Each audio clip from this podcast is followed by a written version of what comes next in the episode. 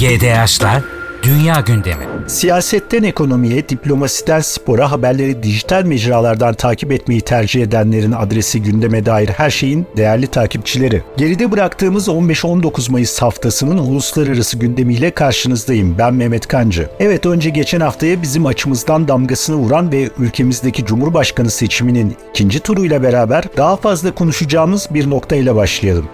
Özellikle seçimlerin ilk turuna ilişkin Avrupa başkentlerinden yükselen tepkiler. Amerika Birleşik Devletleri yönetimi seçimin ilk tur sonuçlarına itidalli bir şekilde yaklaşırken özellikle Berlin'de çok sayıda siyasetçinin ki bunlar arasında Almanya Tarım Bakanı Cem Özdemir de bulunuyor, hayal kırıklıklarını açıkça ifade ettiklerine şahit olduk. Peki Türk halkının tercihi özellikle Almanya'nın başkentinde neden bu denli beklenmedik tepkilerle karşılanmış olabilir? Berlin'deki siyasetçiler Cumhurbaşkanı makamında ve parlamento aritmetiğinde neden daha farklı bir kompozisyon bekliyorlardı? Bunun sebeplerini belki de Türkiye'de muhalefetin seçimler öncesinde Avrupa basınına verdiği demeçlerde aramak lazım. Bu demeçlerde muhalefetin seçimi kazanması halinde Kıbrıs, Suriye, Karabağ, Doğu Akdeniz konularında Atina, Berlin ve Brüksel'in beklentilerine daha uygun politikalar benimseneceğine dair bir izlenim yaratılmış olması muhtemel. Az sonra aktaracağımız gibi Yunanistan'da da bu hafta genel seçim için sandığa gidiliyor. Muhtemeldir ki Almanya'nın Brüksel adına yürüttüğü sessiz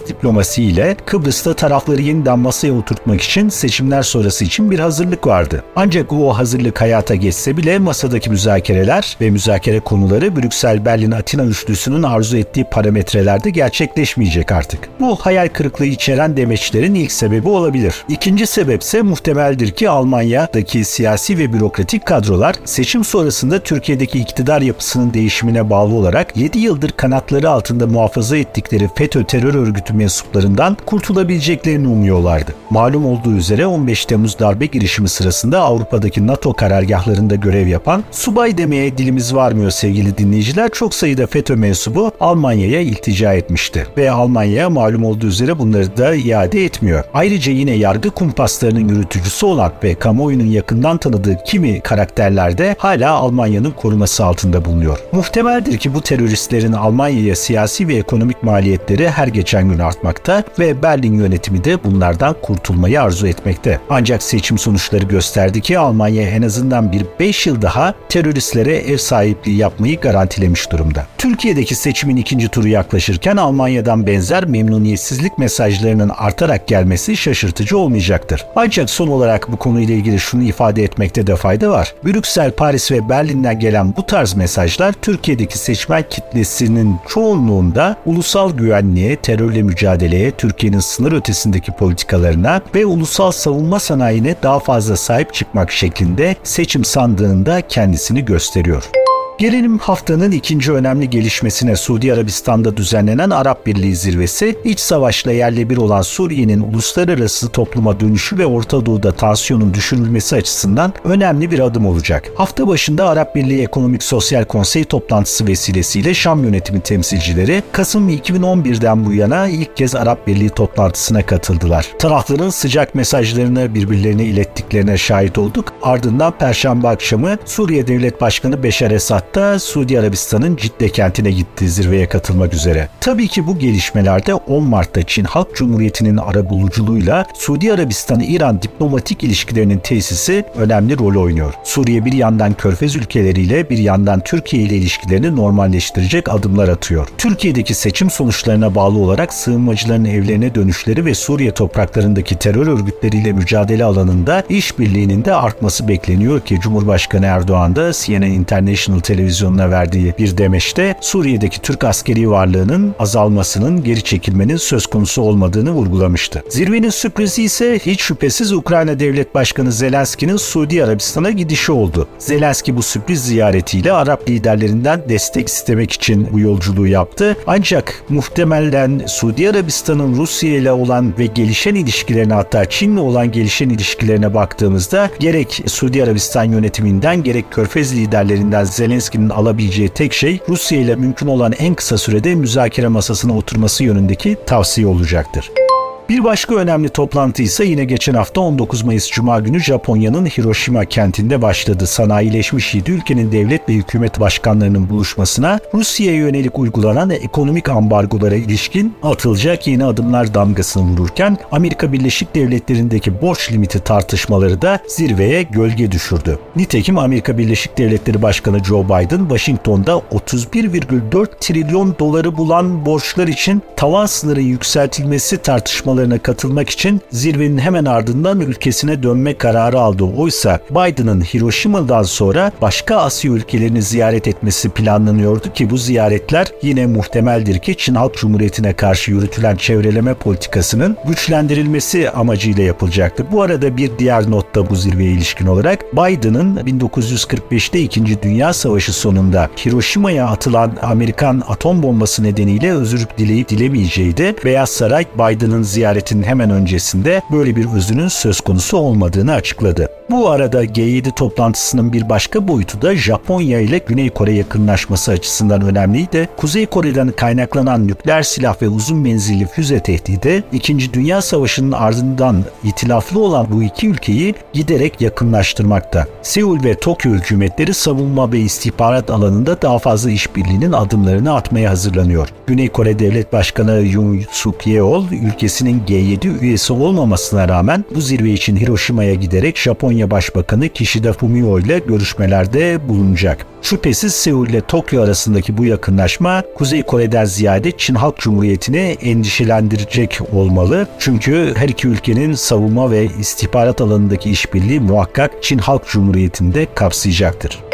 Ve yeniden dönelim kendi bölgemize. Bu pazar günü sandığa gitme sırası Yunanistan'da. Yunan seçmenler için artan yaşam maliyeti ve yükselen gıda fiyatları oy tercihlerini belirleyecek en önemli faktörler. Avrupa Birliği'nin başkenti Brüksel'de ise Mitsotakis hükümetinin basına uyguladığı baskılardan duyulan endişe var. İktidardaki Yeni Demokrasi Partisi'nin basın mensuplarıyla bazı bürokratların telefonlarının dinlenmesi skandalına karışması, Başbakan Mitsotakis'i bu seçimde en fazla zorlayacak konulardan yine birisi olacak. Ülkemizde yaşanan son e, örnek anketlere güveni sarsmış olsa da Yunanistan'daki anketler Yeni Demokrasi Partisi ile Siriza'nın yaklaşık %30'lar seviyesinde birbirlerine çok yakın oranlarda oy alacaklarını işaret ediyor. Bunun parlamentoya yansıması ise her iki partinin gereken salt çoğunluk olan 151 milletvekili sayısına ulaşamayacaklarına işaret etmekte. Sağ kanatta yer alan Yeni Demokrasi ve Yunan Çözümü partilerinin toplam sandalye sayısının 130'u bulması dahi zor görünüyor. Sol kanatta ise Siriza ve Panhelenik Sosyalist Partisi PASOK'un yanlarına ya Yunan Komünist Partisi'ni ya da Siriza lideri Alexis Tsipras'ın geçmişteki yol arkadaşı eski Maliye Bakanı Yanis Varoufakis tarafından kurulan Mera 25 Partisi'ni yanlarına almaları şart. Çünkü PASOK ve Siriza'nın da sandalye sayıları bu ikilinin bir koalisyon olarak kurarak iktidara gelmelerinin mümkün olmadığına işaret ediyor. Seçimden sonra Yunan parlamentosundan çıkacak iktidar yapısı Avrupa Birliği açısından çok memnun edici olmayabilir. Hatta Kıbrıs'taki tarafları yeniden masaya oturtma planları yapan ve Türkiye'deki sonuçtan da memnuniyetsizliğini dile getirenler Atina'dan gelecek haberlerden daha da üzüntü duyabilirler. Yine belirtelim, altını çizelim. Bu ihtimaller anket şirketlerinin önümüze koyduğu seçeneklere bağlı olarak size aktarıyoruz. Malum olduğunuz üzere son 20 yılda gerek Türkiye'de gerek Avrupa, Amerika Birleşik Devletleri ve İngiltere'deki anketler özellikle bir itimat yaratacak türden sonuçlar sunmuyor.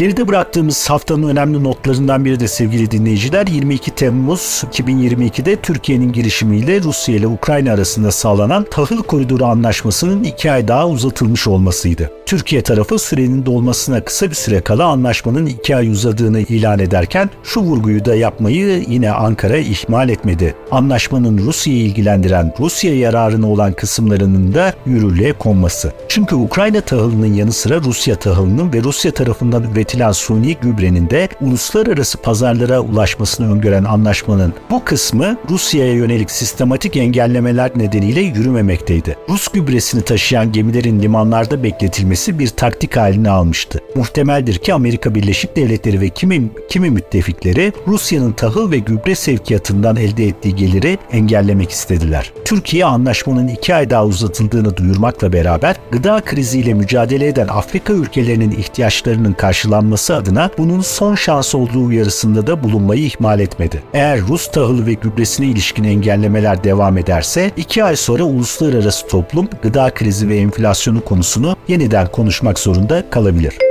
Tahıl koridoru demişken Ukrayna-Rusya savaşındaki son duruma da değinelim sevgili dinleyiciler. Ukrayna ordusu savaşın ağırlık merkezi haline dönüşmüş olan Bahmut'ta son bir haftada bazı noktalarda 2 kilometreye yakın ilerleme sağladı. Rus ordusu bu ilerlemeyi durdurmak için bir yandan cephe hattını şiddetli topçu ateşiyle vururken bir yandan da Ukrayna kentlerine yönelik balistik müze ve kamikaze drone saldırılarını da arttırdı. Ancak Ukrayna'ya NATO ülkelerinden temin edilen hava savunma sistemlerinin Rus saldırılarının etkisini giderek giderek azalttığı da bir gerçek. Ukrayna'nın Rus ordusunun lojistik hatlarını zayıflatan saldırılarının beklenen karşı saldırının ilk aşamaları olduğunu da geçen hafta hatırlarsanız aktarmıştık.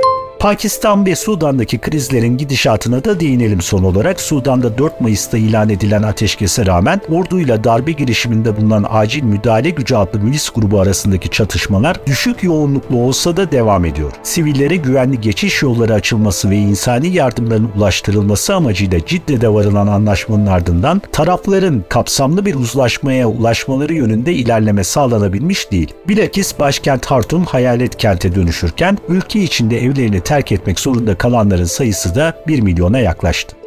Pakistan'da ise eski Başbakanı İmran Han'ın yolsuzluk suçlamasıyla tutuklanmasının ardından başlayan kriz farklı cephelerde büyüyerek sürüyor. Anayasa Mahkemesi kararıyla geçen hafta serbest bırakılmış olsa da İmran Han kendisini tutuklamaya yönelik yeni bir girişimin gündeme geleceğini iddia etti. İmran Han'ın liderliğini yaptığı Tehrik-i İnsaf Partisi yandaşlarıyla Pakistan ordusu arasındaki gerilim de artıyor. İmran Han tutuklanmasının ve kendisine yönelik geçen Kasım ayında düzenlenen suikast girişiminin Pakistan askeri istihbarat servisinin sorumluluğunda olduğunu ileri sürmüştü. Eski başbakan her ne kadar ordu ile mücadele içinde olmadıklarını söylese de Pakistan Silahlı Kuvvetleri İmran Han'ın yandaşlarına ve ülkedeki kriz ortamına karşı sahadaki ağırlığını da giderek arttırıyor.